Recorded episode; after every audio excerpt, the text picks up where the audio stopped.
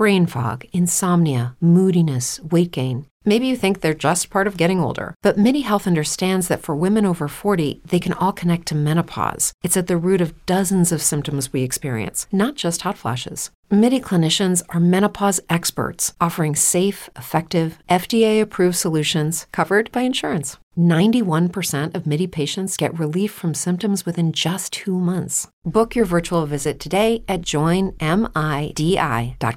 Welcome to Crime Watch Daily Podcast, a daily podcast on the latest serious crimes around the U.S. Now, here's your host, Dr. Carlos.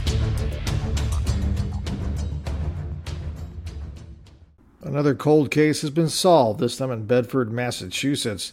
It's 50 years ago that it happened. Middlesex District Attorney and Bedford Chief of Police Ken Fong have announced that after more than 50 years, a man has been charged in connection with the murder of Natalie Scheublin, a 54 year old woman who was brutally murdered in her home on June 10, 1971.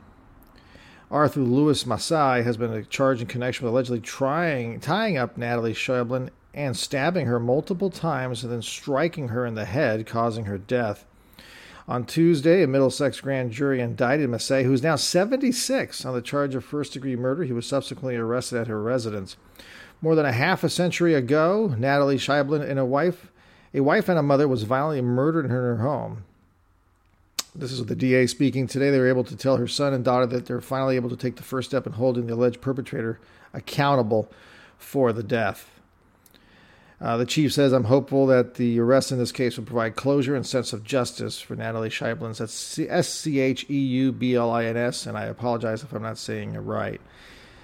Here's the story. In the early evening of Thursday, June 10, 1971, Raymond Scheublin, the president of the Lexington Trust Bank, returned from work to find the body of his wife, Natalie, in the basement of their Bedford home.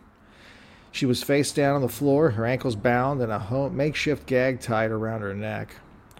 Mr. Scheublin immediately contacted the Bedford police, whose officers arrived within minutes. Based on the state of her body, it appeared that she had only been dead for a short time. An autopsy subsequently determined that Mrs. Scheublin had been stabbed with a knife multiple times and struck with an unidentified object, causing a massive blunt force injury to her head. The investigation revealed that nothing of significant value was missing, but that Mrs. Scheublin's automobile, a blue and white 1969 Impala, had been taken. Police immediately canvassed the area, interviewed neighbors, and looked for the missing vehicle. At 8:42, police located the Impala in the parking lot of a nearby VA hospital, less than a half a mile away. The car appeared to have been intentionally wiped down to remove fingerprints. Police were able to observe and collect several latent fingerprints from it, though, including one from the right rear window. Police at the time followed several leads, but a suspect was never identified.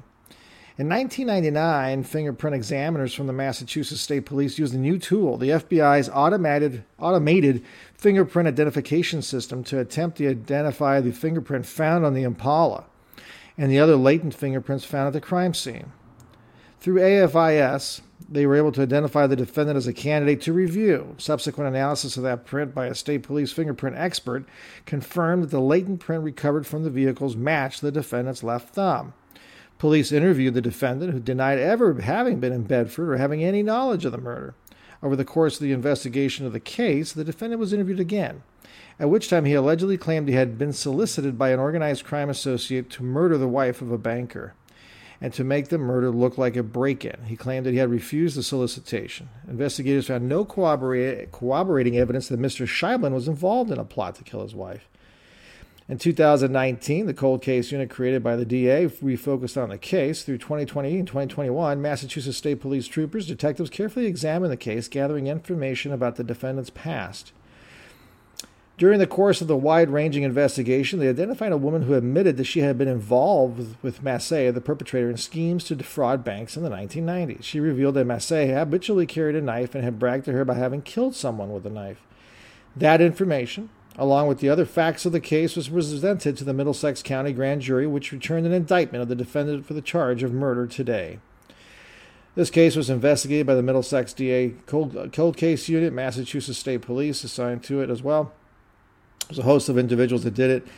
You got to remember when the grand jury indicts, the prosecution typically doesn't present all its evidence, usually about anywhere between 50 to 70 percent of it. So, whatever evidence they showed was convincing enough for the grand jury to indict, and more than likely, he could be convicted. But for right now, it looks like they probably have closure on this case. If you're a woman over 40 dealing with hot flashes, insomnia, brain fog, moodiness, or weight gain, you don't have to accept it as just another part of aging. The experts at MIDI Health know all these symptoms can be connected to the hormonal changes of menopause. And MIDI can help with safe, effective, FDA approved solutions covered by insurance. 91% of MIDI patients get relief from symptoms within just two months. Book your virtual visit today at joinmidi.com. With the Lucky Land slots, you can get lucky just about anywhere.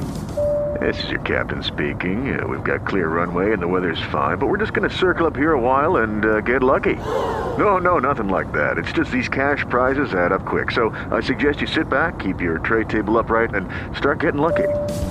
Play for free at LuckyLandSlots.com. Are you feeling lucky? No purchase necessary. Void where prohibited by law. 18 plus terms and conditions apply. See website for details.